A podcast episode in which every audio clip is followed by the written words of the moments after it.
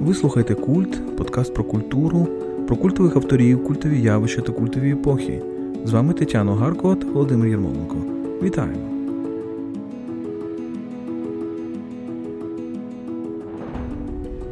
Сьогодні ми говоримо про Уліпо, один з найбільш експериментаторських рухів в літературі ХХ століття, про письменників, які просягнули руку математикам та показали, що обмеження може збагачувати літературу та робити її вільною. Уліпо, тобто майстерня потенційної літератури, була заснована у 1960 році. Серед її членів відомі письменники Ремон Кіно, Жорж Перек та Італа Кальвіно. Метою майстерні було дослідження потенційних можливостей мови через вивчення та створення літературних обмежень. Уліпо існує і сьогодні, через понад півстоліття після її заснування. Нагадуємо, що ви можете нас підтримати на Патреоні patreon.com kultpodcast, все латинкою. Ваша підтримка допоможе нам записувати нові випуски та розвиватися. Її розмір визначаєте ви самі. patreon.com kultpodcast. Отже, поїхали. Отже, сьогодні ми говоримо про таке дуже цікаве явище у французькій літературі, яке називається Уліпо, майстерня потенційної літератури. Але ширше ми будемо говорити про те, як в літературі з'являються якісь феномени, які вказують на те, що література це насправді не творіння натхнення, якоїсь інспірації, якоїсь вивільнення емоцій, а це творіння дуже раціональної роботи. Отже, Таню, давай почнемо взагалі з цього феномену. Уліпо, та, це Реймон Кіно, Жош Перек французькі письменники і, можна сказати так, примкнувши к ним, та, як інколи кажуть, Італо Кальвіно з Італії, деякі інші фігури. Що це за е, угруповання і що це за феномен? Так, Володю, дійсно, зараз будемо говорити про дуже е, нестандартну таку угруповання, нестандартну такий напрям в літературі. Це дійсно вони називають себе потенційною літературою, майстернею потенційної літератури. Це є письменники, які об'єдналися з математиками, і вся ця історія вона стартує в 1960 році, коли фактично утворюється така доволі потужна група. Серед яких ти вже назвав головних е, персонажів: це і Жорж Перек, і Ремон Кіно, і е, дедалі більше з ними буде працювати також Італа Кальвіно, відомий іншими своїми текстами, але водночас з ними працюють математики, і вони намагаються випрацювати таку абсолютно нову модель літератури, яка би е, ґрунтувалася на ідеях комбінаторики. Тобто, що таке комбінаторика? Головна ідея, з якою вони виходять, це ідея про те, що е, насправді обмеження, які ми можемо мати в літературі, які ми письменник перед собою ставить, вони його не обмежують, а вони його збагачують. Що це означає? Треба розуміти контекст. Це 60-ті роки ХХ століття, тобто вже від, відшумів сюрреалізм, про який ми вже говорили з тобою. Попередній сюрреалізм, пам'ятаємо, говорить про те, що лібералізація відбувається завдяки, зокрема, автоматичному письму, коли людина починає писати настільки вільно, щоб не встигати навіть нічого помислити. Тобто оцей такий потік, та, потік е, думки або навіть не до думки, тому що тут навіть про думку думку не йдеться. Так ось е, кіно, е, який фактично є сучасником сюрреалістів, трохи молодшим за них, він з ними постійно полемізує. Він полемізує саме з цією ідеєю того, що можна лібералізувати творчість за допомогою власне оцих зняття табу, і говорить, що навпаки. Е, от е, саме винахідливість і саме множинні перешкоди, які перед собою ставить поет або письменник, можуть призвести до більшої кількості варіацій, до більшої кількості комбінацій, тобто до так званої комбінаторної е, поетики. І, в принципі, для кіно. Він пише про це декілька теоретичних текстів. Одне з ключових понять це власне питань, поняття обмеження або контрант. Він говорить, що в принципі будь-який літературний твір конструюється з натхнення, яке власне обмежується цими обмеженнями, да, такі, які лімітують ці, ці обмеження. І вся історія літератури, якщо взяти від е, античності до сьогодення, це фактично історія е, зняття цих обмежень. Ну, най, Найбільш простим можна сказати, що так, колись там були чіткі розуміння жанру.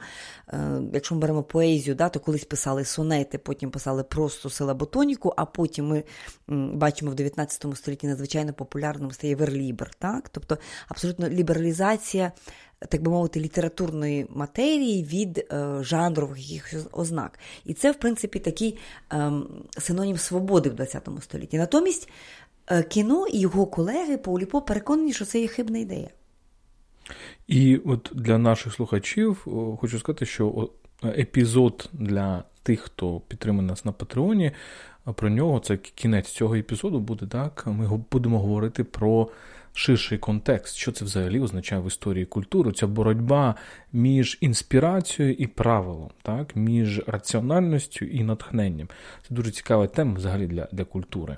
Але дивись, які цікаві паралелі так, з іншими нашими епізодами. Культ подкасту це те, що оця, ми будемо сьогодні говорити про цю цей двобій у ліпо і сюрреалістів, але так само можемо говорити ну, про цікавий взагалі вплив інших дисциплін на літературу. Так? Тут ми говоримо про вплив математики. Наприклад, ми говорили, е, коли ми говорили про віденську сецесію, ми говорили в нашому епізоді про Клімта, ми говорили про вплив біології на літературу.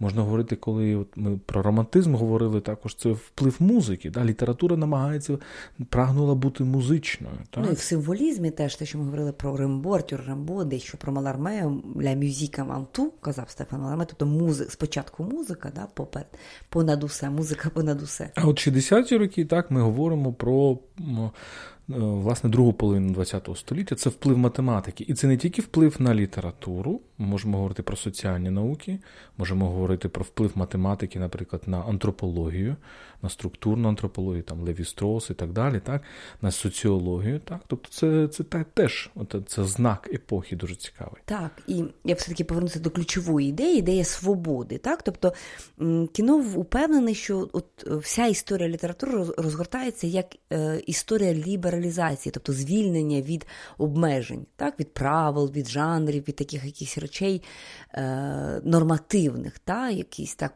таких приписових. Так, Тобто треба вивчити правила, і тоді ти можеш написати відповідний літературний твір. Так. Він натомість каже, що. Насправді, вся ця свобода, оця виборона свобода вже в ХХ столітті, як апогеєм якої є, скажімо, той самий автоматизм або автоматичне письмо сюрреалістів, для кіно це насправді є е, рабством. Чому? Він каже: насправді, коли ми звільняємося від правил, ми стаємо рабами інших правил, просто ми їх не знаємо. Ми не знаємо, наприклад, яким правилам точно не знаємо, підпорядковується людська психіка, яку звільняють. І відповідно, тут суб'єкти, тут поети, письменник так само не є вільним. Відтак, набагато більш чесною грою буде власне ем, створювати собі такі обмеження, але обмеження, які будуть тебе збагачувати. Це дуже цікаво, тому що це взагалі е, ставить перед нами філософське питання про те, що таке свобода. Тому що справді, от в цьому автоматизмі сюрреалістичному, ти нібито віддаєшся якимось імпульсам, так? ти пишеш те, що тобі прийде в голову, але ми можемо сказати, що так ти стаєш залежним просто від дії твого мозку, від від тієї нейроактивності твого твого мозку, і фактично ти не є уже суб'єктом зі своїм досвідом і так далі. Тобто ти не є вільним, ти просто є рабом свого, наприклад, мозку або свого несвідомого. І дивися, як це цікаво взагалі проблематизується в сучасному світі. так? Коли нам говорять, там, наприклад, реклама нам говорить, що хочеш бути вільним, там, купи такі-то красівки, наприклад. Да?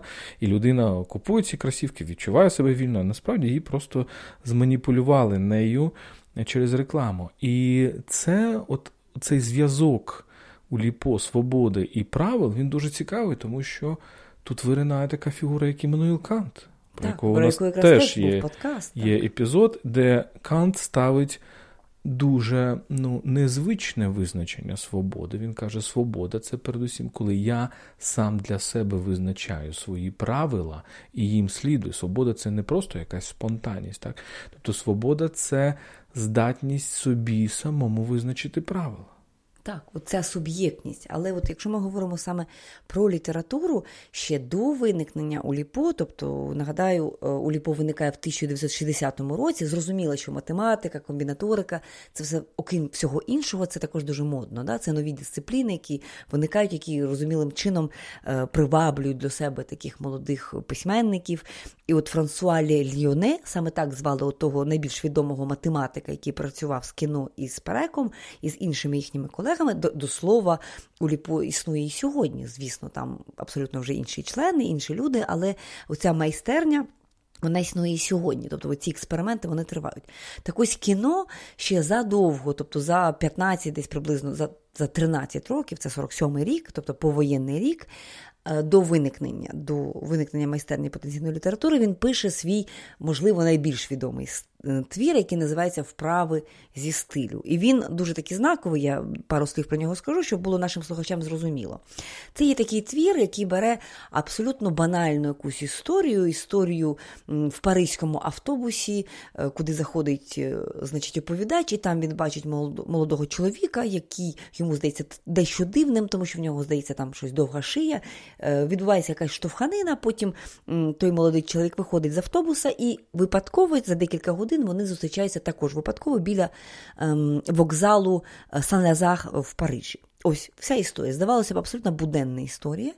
І цю історію кіно в цій книзі, яка називається Вправи зі стилю, розказує в 99 різних стилях. Тобто він собі ставить 99 обмежень і і показує, в який спосіб із історії, яка абсолютно нічого не варта, це не є ні великий сюжет, це не є ні цікавий сюжет, це абсолютно ні про що. Тобто, як з ніщо створити це багатство, такі фільтри, це можна порівняти от з фільтрами в сучасному телефоні. Да? Ми беремо абсолютно якусь незначущий фрагмент реальності, накладаємо фільтри і отримуємо, що дуже цікаво, дуже такі прикольні замальовки, такі скетчі. І фактично вся книга на декілька сот сторінок, там 200 сторінок, здається, написана от, власне, в 99 різних стилях. І чим вона вражає? Вона, власне, вражає оцією там, творчим потенціалом, да? тобто можливостями, які отримує людина, яка себе обмежує, а не яка себе не обмежує.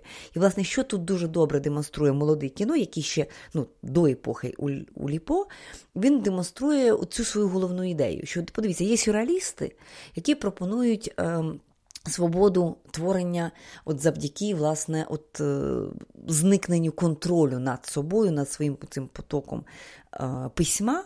Ось, А є, наприклад, я кіно. Да? Я пропоную собі поставити максимальну кількість обмежень 99. Ну, Тут цікаво, що не 100, 99. І от ви отримуєте книгу, яку цікаво читати, яка дуже в багатьох місцях вона смішить, в багатьох е, місцях вона є такою дещо смішною, забавною, різною, зрештою. Але ця книга написана з ніщо, з того ніщо, да, про яке там свого часу говорив Маларме.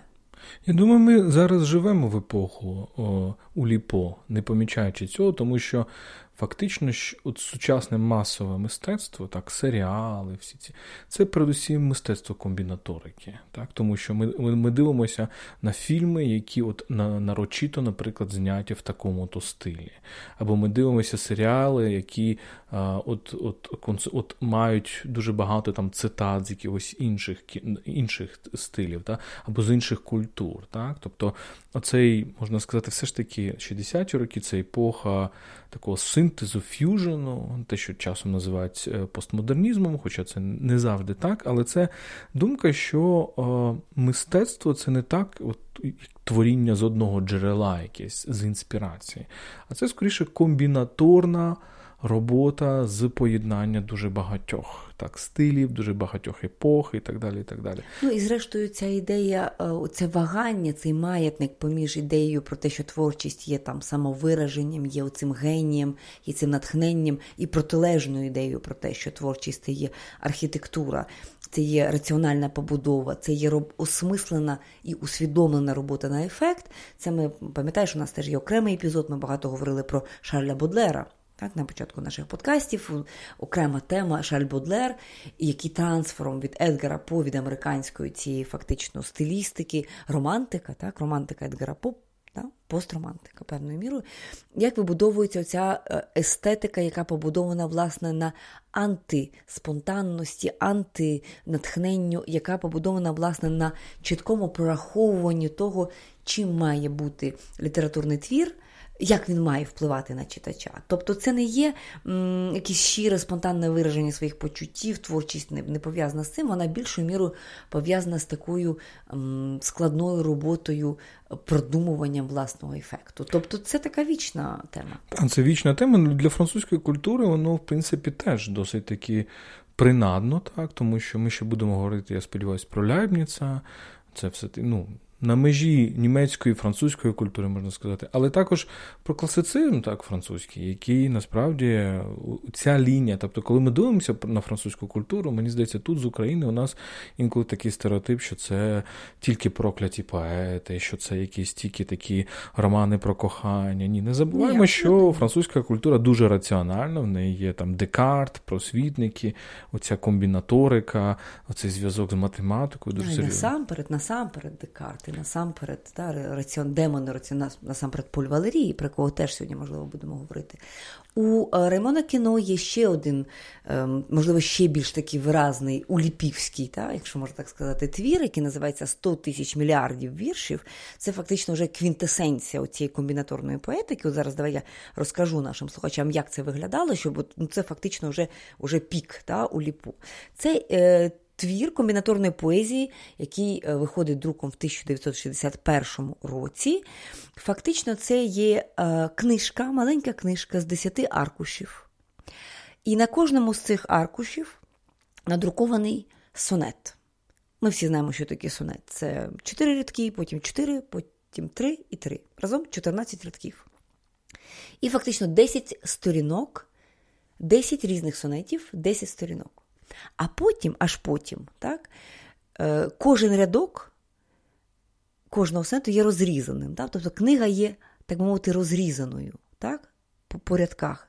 І, відповідно, читача цим розрізанням запрошують скласти свій власний сонет. А треба додати, що е, ритм і Рима, вони скрізь однакові. Тобто, це ну, для для простоти, для того, щоб можна було створювати з цих текстів, десяти текстів, абсолютно різні сонети. Фактично, е, завдяки тому, що ритм так, і Рима е, однакові в усіх десяти сонетах, можна безкінечно замінювати е, ці рядки одного сонета на інший, так, власне, оцим, через це розрізання, так, і отримувати інший текст. І фактично питання, яке ставить перед собою кіно, а скільки різних сонетів можна отримати з цих 10 аркушів, тобто з цих 10 ну, початкових сонетів.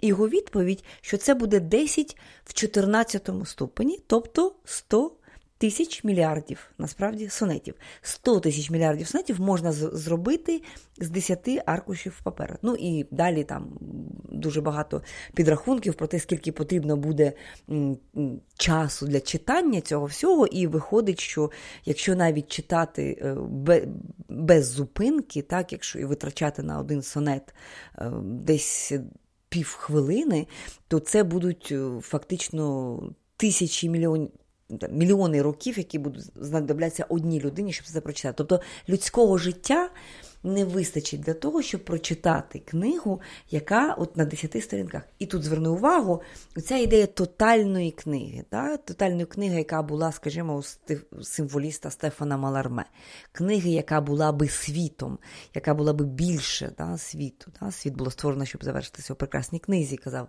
Маларме. Отут фактично продовження цієї ідеї. Це справді наводить на паралель е, з Маларме, але також, я коли слухаю це, мені здається, що так можна описати роботу протестантських проповідників. От, наприклад, та, приходить протестантський проповідник, ну, не тільки протестантський, і починає комбінувати цитатами з Біблії. І насправді цих якби, варіантів, так, цит... поєднання цих цитат, він ну, їх безліч. І кожного разу, коли ти виголошуєш якусь проповідь, ти певною мірою пишеш якийсь свій сонет, так, свою версію Біблії. Так, Так, і дійсно, і тут є така е, амбіція книги, яка мала би стати унікальною єдиною книгою світу. Ми знаємо в історії, е, в людській історії декілька проєктів таких книг. Це перш за все це Біблія, так, тобто книга, яка є дотична до істини про світ. Так. Далі про це пише Ганс Блюменберг якого ти свого часу перекладав. Другий такий масштабний історичний проект такої книги світу це є енциклопедія, тому що таке енциклопедія це книга, яка розповідає все про світ, та, але вже на, з точки зору науки, да, науки, якогось раціонального пізнання, чим є світ, яким є його частини, що тут взагалі відбувається.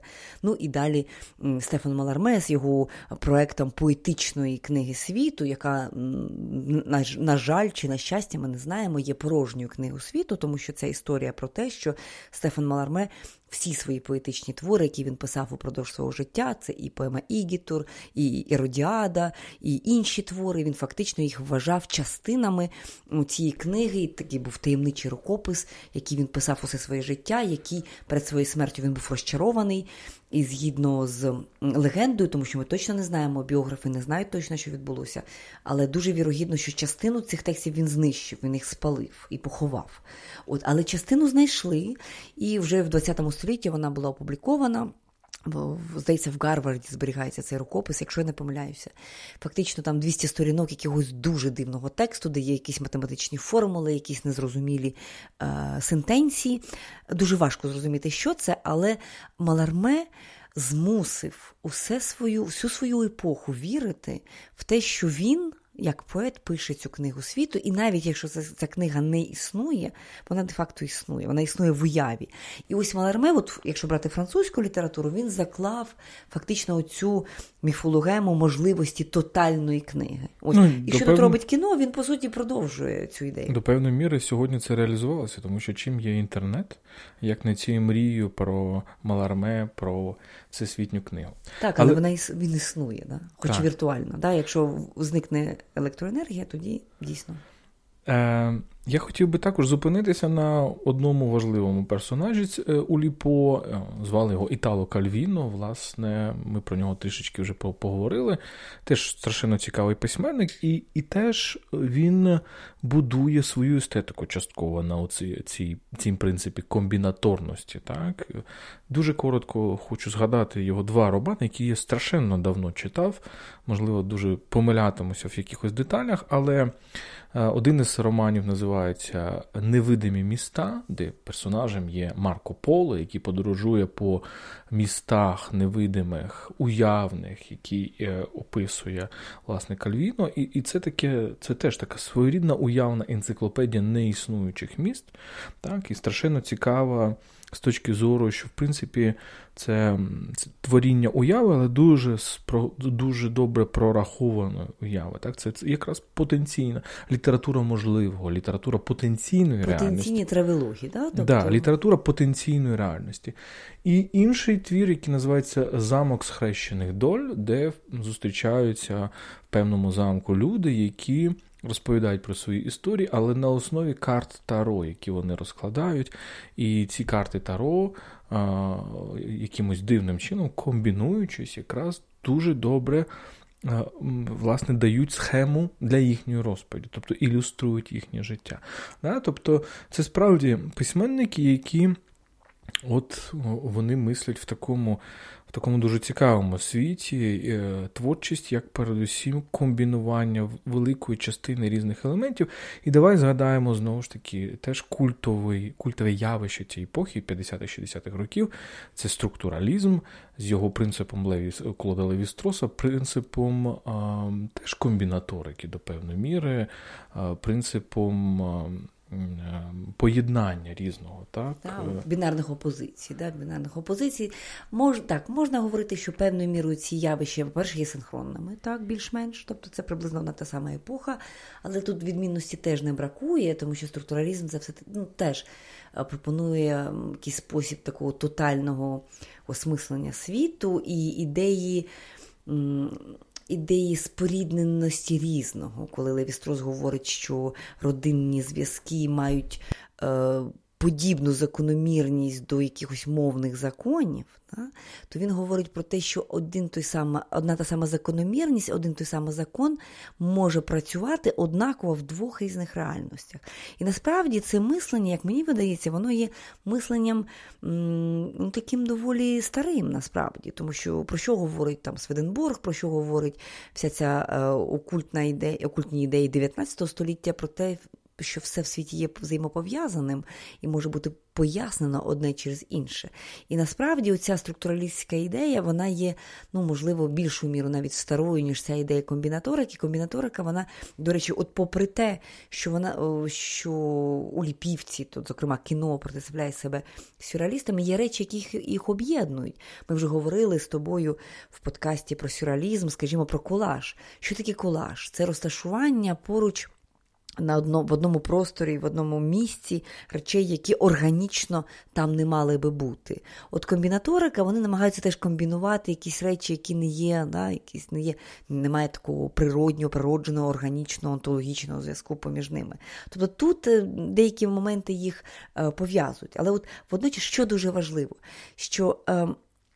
Е, Уліпо пропонує літературу без пафосу. Да? Вони пропонують, вони чесно говорять, що це є гра. Література це є насправді гра, вона може бути грою.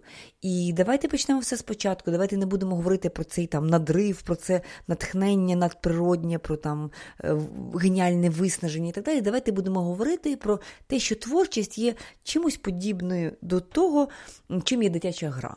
Да? От, До речі, тут Фройд теж про це в іншому ключі теж говорив про те, що, зрештою, і дитяча гра, і е, фантазу... художники фантазування це фактично явища е, подібні, одного порядку, однієї природи.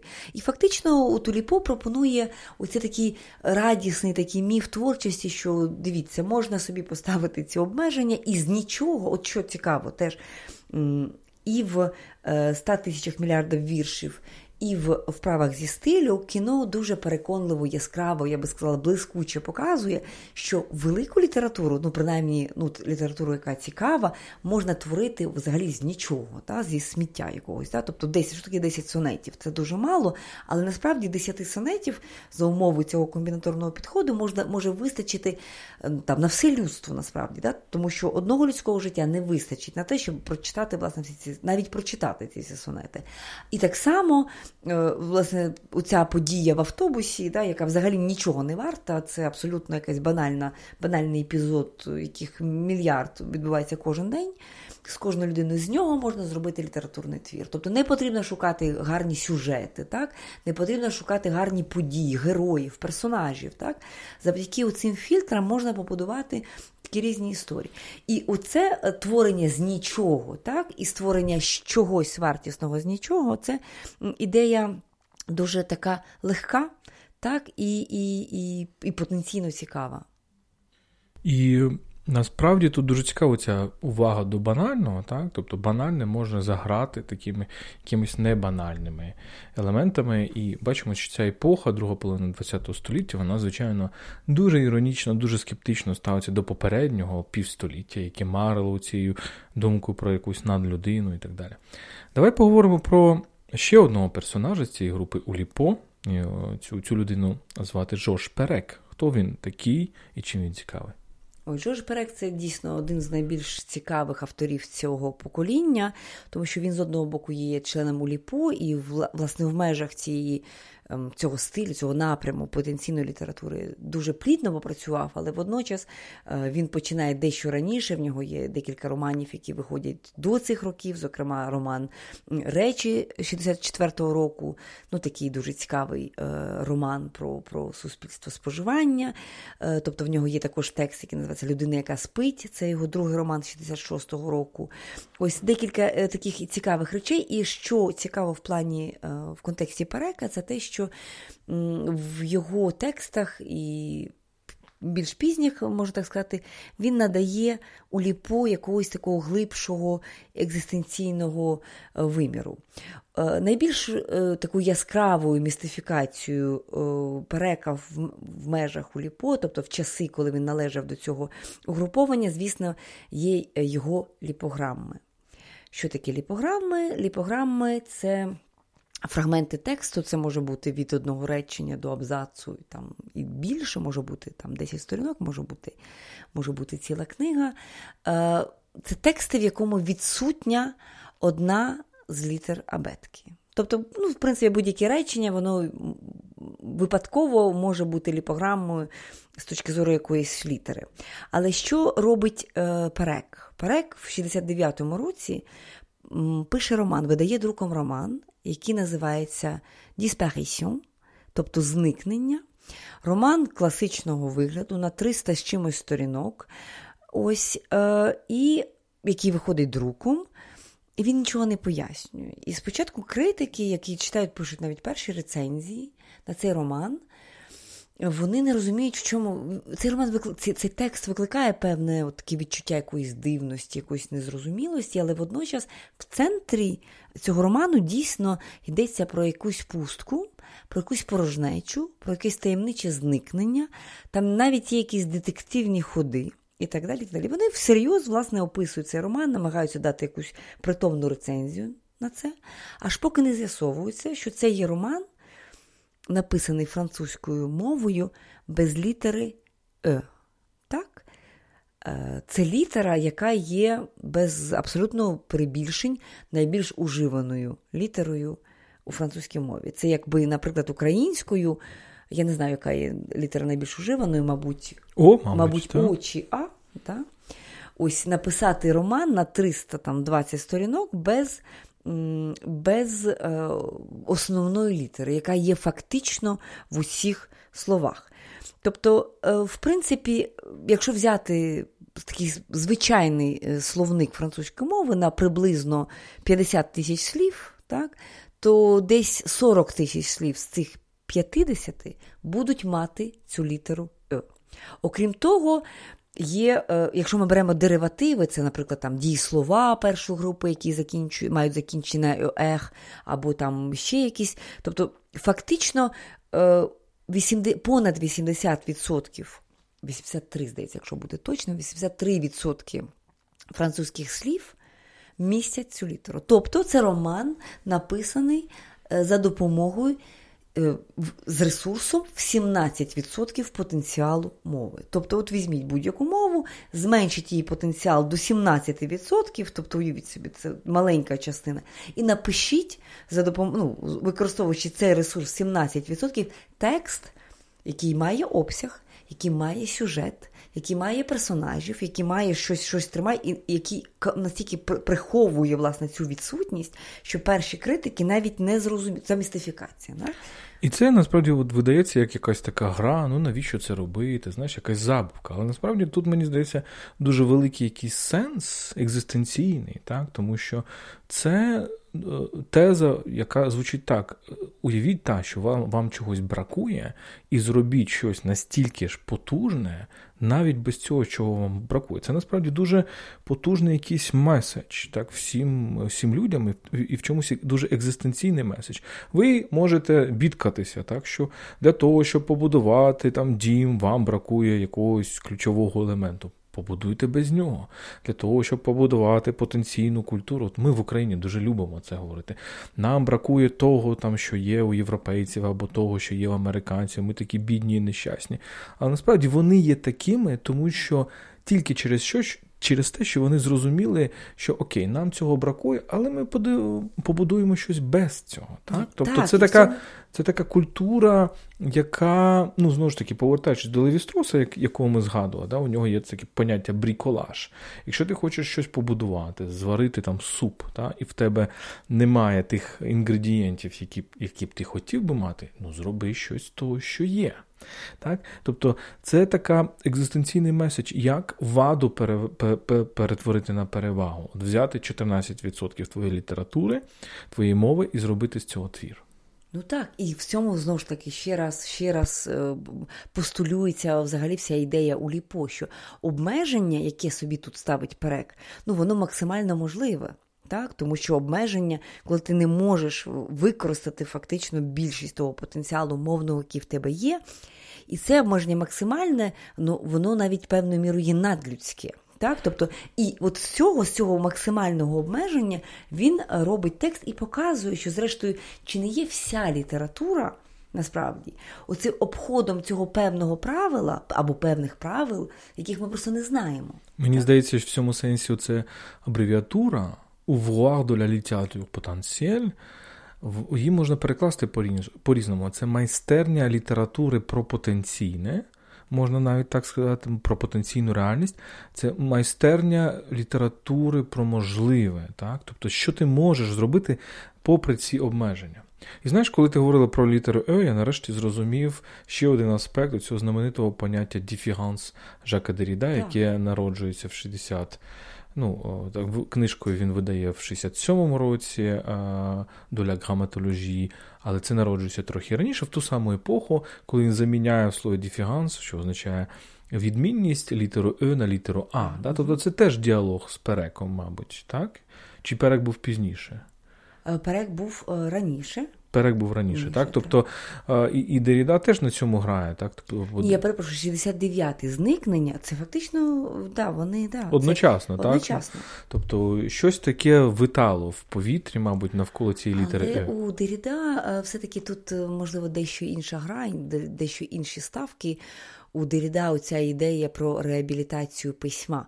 Е, давай пояснимо нашим слухачам. Е, от Деріда робить цю гру діфіранс-діфіранс, воно звучить це омоніми, звучить однаково. Він заміняє одну літеру Е на літеру А, і тим самим він намагається показати, що письмо е, є багатшим за. Фонетику за звучання.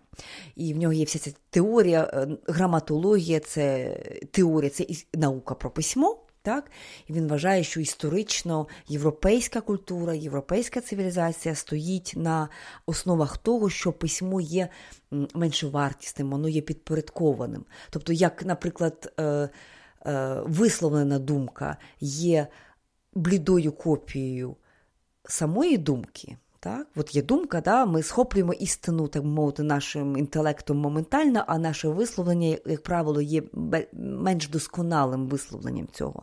Так само письмо, яке виникає в певний момент розвитку людської цивілізації, це є записування голосу. Так? Це записування голосу, відтак воно є дедалі більш е, дедалі більш віддаленим, так би мовити, від істини, і е, має таку скоріше більш службову функцію. Ну так, про Деріда ми ще, я сподіваюся, колись поговоримо. Да, але але ось і ось тут от цей діфіранс, він так би мовити, показує, що е, письмо є багатшим за фонетику, тобто за, за звучання, тому що, зрештою, звучання воно однакове, а ось письмо різне. От переказ, звісно, дещо інше історія. Дещо інше, але дещо, деяка і паралель, тому що перек, що нам каже, от є велик, велика мова французька, 80 з чимось відсотків пишеться з літерою Е, а я вам напишу роман без неї. Тобто це це ну, радикальний ухід від якогось мейнстріму, вокабуляру, да, мейнстріму лек, лексичного мови. Так? Тобто це теж таке дуже, мені здається, схоже. Дуже цікаво поміркувати далі. Але давай поговоримо далі. Знову ж таки, продовжимо про Жоржа Перека. Ти більше мені про нього розкажеш і нашим слухачам. Я просто пам'ятаю цей образ дуже такого, у нього дуже якийсь, завжди на фотографіях дуже якийсь добрий погляд, оця борода його знаменита. так? І його тексти, ну я пам'ятаю, це перші якісь враження від його текстів. Вони, звичайно, завжди були дуже незвичні. Я пам'ятаю текст Espèce d'espace називається. Да? Ми бачимо цю гру слів, тобто типи просторів, де він фактично знову ж таки це література про банальне. Він починає описувати своє ліжко, потім свою кімнату, потім свій будинок, потім свою площу, і так і, і потім доходить до всього світу. Да? Тобто, як з цього нібито повсякденного банального через якусь комбінаторику, через увагу до якихось деталей твориться якась література. А хто він був взагалі, ця людина? Жорж Перек, і що це за прізвище таке нетипове для Франції? Так, дійсно, Перек він має такий імідж дуже веселого письменника, і от, окрім цієї Espèces d'espaces, в нього є ще й інші книжки, які мають такий документальний характер. Це такий великий комбінатор, великий енциклопедист. В нього є книжка, яка називається Список продуктів, які я з'їв упродовж року. Де він фактично створює цю номенклатуру світу, він називає речі, ну тобто така смішна книга. Але водночас, е, як свого часу Поль Валерій говорив про про, про свої правда, тексти. Він говорив, що от подеколи форма твору є автобіографічною. Так ось стосовно Перека і його цього роману зникнення, найбільшої його містифікації, з одного боку, веселої, так, але з іншого боку, вона має інший глибший значно зміст, тому що тема зникнення, зникнення якогось е, назавжди, і потреби творити з тим, що в тебе залишилося, це його автобіографічна історія, тому що Жорж Перек, чому взагалі Перек? Тому що, зрештою, він е, походить із країни, яка є дуже близька до нас, з Польщі. Його предки це є польські євреї, які частина родини е, емігрувала в, е, в Париж, Францію в 10-20-х роках ХХ століття. Ось це є він є перець, тобто ця ця родина, вони взагалі перці, а не переки. Да? Але просто вже записали е, французьку транскрипцію, орфографію вийшло перек. Да? Тому дивно, це не це не е, французьке прізвище взагалі-то. І ось ідея. Власне, чому зникнення? Так? Відповідь на це запитання може дати інша його книга, найбільш автобіографічна, яка називається В або W, як ми звикли називати цю англійську літеру, W або Спогади дитинства. Це книжка, де трохи є більше е, про його автобіографію, тому що Перек все своє життя казав про те, що в мене немає спогадів дитинства. Ось е, він казав, що все, що він пам'ятає зі свого дитинства, це те, що він втратив батька, коли йому було 4 роки, втратив свою матір, коли йому було 6 років, е, коли він там провів своє дитинство в різних пансіонатах е, провінційних. Ось і, зрештою, в 45-му році, наприкінці Другої світової війни, родичі якісь його прийняли його в свою родину. Ідея зникнення для нього це також історія зникнення його власного дитинства і зникнення людей, які його породили. Та? Тому що дійсно йому було 4 роки. Тобто ця вони приїхали приїхали в Францію, ці польські євреї. Ось І е, коли почалася Друга світова війна, його батько, який на той момент навіть ще не мав французького громадянства, він записався в іноземний легіон, і в перші фактично місяці війни він загинув на фронті. А оскільки вони були євреями, і вони жили в Парижі то його мати, як і багато інших євреїв, які тоді проживали, вже почали починали діяти оці антисемітські закони уряду віши. Вона мусила їздити, скажімо, в останньому вагоні метро окремо. Та? Вони вони ну, мусили носити ці жовті зірки. Ось І починалися потроху ці облави, починалося потроху відправлення євреїв так, на знищення, і кожен день міг стати останнім. І В той момент от е, його родина, Жоржа Перека, його вони прийняли рішення відправити його в так звану вільну зону на південь Франції. Його ще маленьку дитину разом зі знайомими відправили туди, а родина залишилась. І от його матір в 43-му році разом з іншими е, родичами її схопили, забрали, і вона загинула в концентраційному таборі. Е, Жорж Перек був в такому віці, що він не не пам'ятає цього. Він не пам'ятає свого батька, в принципі. Він дуже від матері в нього залишилася одна фотографія, де вона вже вдова. Вона стоїть поруч з ним, вона в чорному, але вона начебто посміхається, і він вдивляється в цю фотографію. В принципі, він не пам'ятає цю жінку, він просто знає, що це була його матір. І все його подальше життя після завершення війни це була історія про те, що не згадуй, не треба згадувати, забудь, вони зникли, і про це не треба говорити. Тобто, оці відбудовування цієї сімейної пам'яті для нього не відбулося. Тому це зникнення, тобто, це він відчуває себе людиною початок, як ну, він початку себе не пам'ятає, і початку себе не може вибудувати. І от його ця е, робота W або спогади дитинства, вона дає певні е, відповіді на запитання, тобто які він собі ставить. В 60-х, 70-х роках він проходить навіть сеанс психоаналізу, тоді вони були дуже популярні, були модні. Він намагається теж зрозуміти дещо себе що відбувається з ним, як він переживає, да, власне, тому що він просто не пам'ятає. І от питання, чи він не пам'ятає, тому що він просто не може згадати, чи тому, що він витісняє ось ці ці речі. Так ось ця книжка вона дуже цікава, тому що вона частково написана ним в його підлітковому віці. Ось, І, і там є фактично така історія. Е, з одного боку, така е, футуристична історія про якийсь там острів, фактично острів Атлетів, таке утопічне якесь місце з дуже е, суворою спартанською мораллю, не завжди справедливими суддями і так далі. І головний герой тут важливо, це його звати Гаспар Вінклер, який туди подорожує. Це такий є підліток, і фактично це є текст, який пише перек, ну, фактично ще в школі. Ось. І коли ми дочитуємо до кінця оцю частинку да, цього тексту, стає зрозумілим, що цей острів він навіть меншою мірою схожий на Спарту, чим схожий на концентраційний табір. Тобто він настільки жорстокі умови, настільки жорстокі закони, що він починає нам нагадувати власне оцей цей е, табір. Але все неоднозначно, так, все неоднозначно. А ось в другій частині е, вона теж цікава, е, він там розповідає деякі такі інші історії. І ось тут з'являється оця а, це, це велике питання. А що означає літера W? Так? Що означає літера W і який вона стосунок має до його власного дитинства? Один з е, біографів Жоржа Перека, е, Девід Белос, один з найбільш відомих його біографів, він написав класну про нього біографію, яка називається Жорж Перек Життя в словах. Він висуває, як мені здається, дуже класну теорію. Ну, принаймні, вона мені видається надзвичайно переконливою. Він говорить, е, він, по-перше, звертає увагу на те, що Перек в багатьох інтерв'ю говорить про те, що Німеччина є центральною фігурою мого роману. Чому Німеччина? Так? Незрозуміло.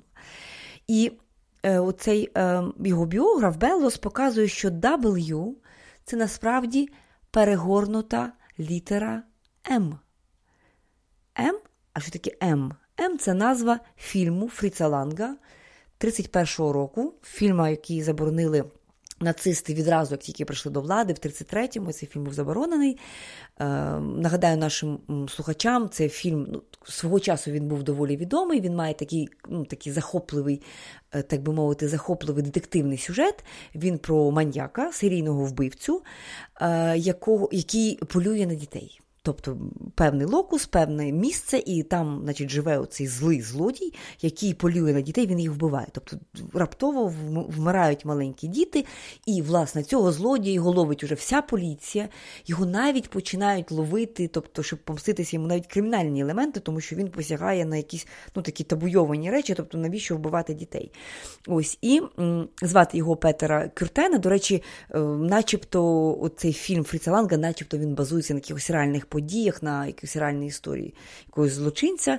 Ну і, коротше кажучи, при тому, коли його вираховує, хто ну, цього вбивцю, вираховує, до речі, сліпий жебрак. Чому сліпий, да, як сліпий міг побачити, хто це? Він розуміє, що кожного разу, коли стається вбивство, він чує пісню Пергюнта Гріга. Так? Тобто він наспівує одну ту саму мелодію, коли вчиняє вбивство. Ну і потім плач дитини, відповідно. І, власне, цей сліпий жебрак він підказує.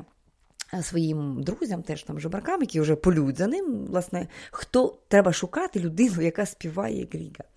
Так ось е, оцей сліпий жебрак він просить свого е, молодого друга, хлопця, фактично підлітка, теж жебрака, написати на руці крейдою літеру М підійти до вбивці, так, і торкнутися його, щоб в нього на на рукаві залишився відбиток. І от є кадр цього фільму, коли хлопчик дійсно пише на руці літеру М, підходить, так, але камера його знімає в зворотньому. Так, і ця літера, вона насправді не М, а W. Чому це важливо? Тому що Перек точно бачив цей фільм. Так, Є про це свідки, так, і, е, зрештою, знаходять цього злочинця, поліція його переслідує, і коли вони приходять до нього додому, ось м, камера дивиться та, от на цей будинок, і там є табличка Фрау Елізабет Вінклер. Тобто Вінклер саме так звали оцього головного героя Роману Перека. Тому от версія про те, що дійсно Роман Перека має стосунок до до, до цього фільму, він однозначний. Але чому чому Перек так захоплюється фільмом про там злочинця, який вбиває маленьких дітей? Фільм Ланга завершується тим, що його такі ловлять шахраї, е, ловлять ці шахраї, які його здають потім поліції, від, потім відбувається на правосуддя. І от останні кадри фільму це хеппі-енд, Нарешті це власне цей, цей жах для цього містечка завершився. І остання фраза фільму: матері треба краще доглядати за своїми дітьми. Що робить Перек? Та? Він перегортає, і фільм називається М. Він перегортає літеру М в літеру W. так? і перегортає послання. Так, діти треба краще доглядати за своїми батьками. Тобто він перегортає проблематику, він є тією дитиною, яка не змогла врятувати, втримати своїх батьків, і він, як маленька дитина, можливо, та, який тривалий час відчуває себе винним в тому, що вони зникли. Він не розуміє, тобто в 4-6 років ти не розумієш, що війна, що війна. Тобто ти думаєш, що вони зникли, тому що ти, можливо, поводив себе погано. Так, І, власне, для нього ця ідея зникнення, так, е, тому W або спогади дитинства. Це є ідея про те, що він не зміг втримати їх. Він І все своє життя він живе з цим почуттям провини. І коли він пише цей роман е, Зникнення, це теж про зникнення того, що на перший погляд не є очевидним. В тебе залишається там 17% да, від того, що в тебе могло би бути, так, і ти робиш, що можеш, з тим, що в тебе є. Але ти робиш це не ну, не тому, що ти просто граєшся, а тому, що такою є твоя ну, екзистенційна ситуація. І оця, цей вимір екзистенційного перека він є дуже важливим. Ну, Ось так. Такими були ці творці з Уліпо. Я сподіваюся, ми відкрили е, декілька цікавих імен, можливо, для вас, е, можливо, деяких цікавих феноменів. Можливо, ці люди видаються Жош Перек, Раймон Кіно, е, Італо Кальвіно, видаються якимись диваками. Вони з першого погляду видаються якимись диваками, так? Але дуже багато важливих речей вони почали відкривати, як на мене. Дуже багато з того, що дуже багато з того світу вони створили, в якому ми зараз живемо. І попри цю грайливість, ми бачимо дуже багато, як на мене, екзистенційних питань. Ви слухали Культ, подкаст про культуру. Не тікайте, не підписавшись на наш подкаст на Фейсбуку, SoundCloud чи Google Podcast. Ви також можете стати нашим патроном на patreon.com kultpodcast. Розмір щомісячного внеску визначаєте ви самі. Наші патрони отримують бонусний контент, годинну розмову замість 45 хвилин і бонусні випуски. patreon.com kultpodcast. Тож, до зустрічі на культових темах.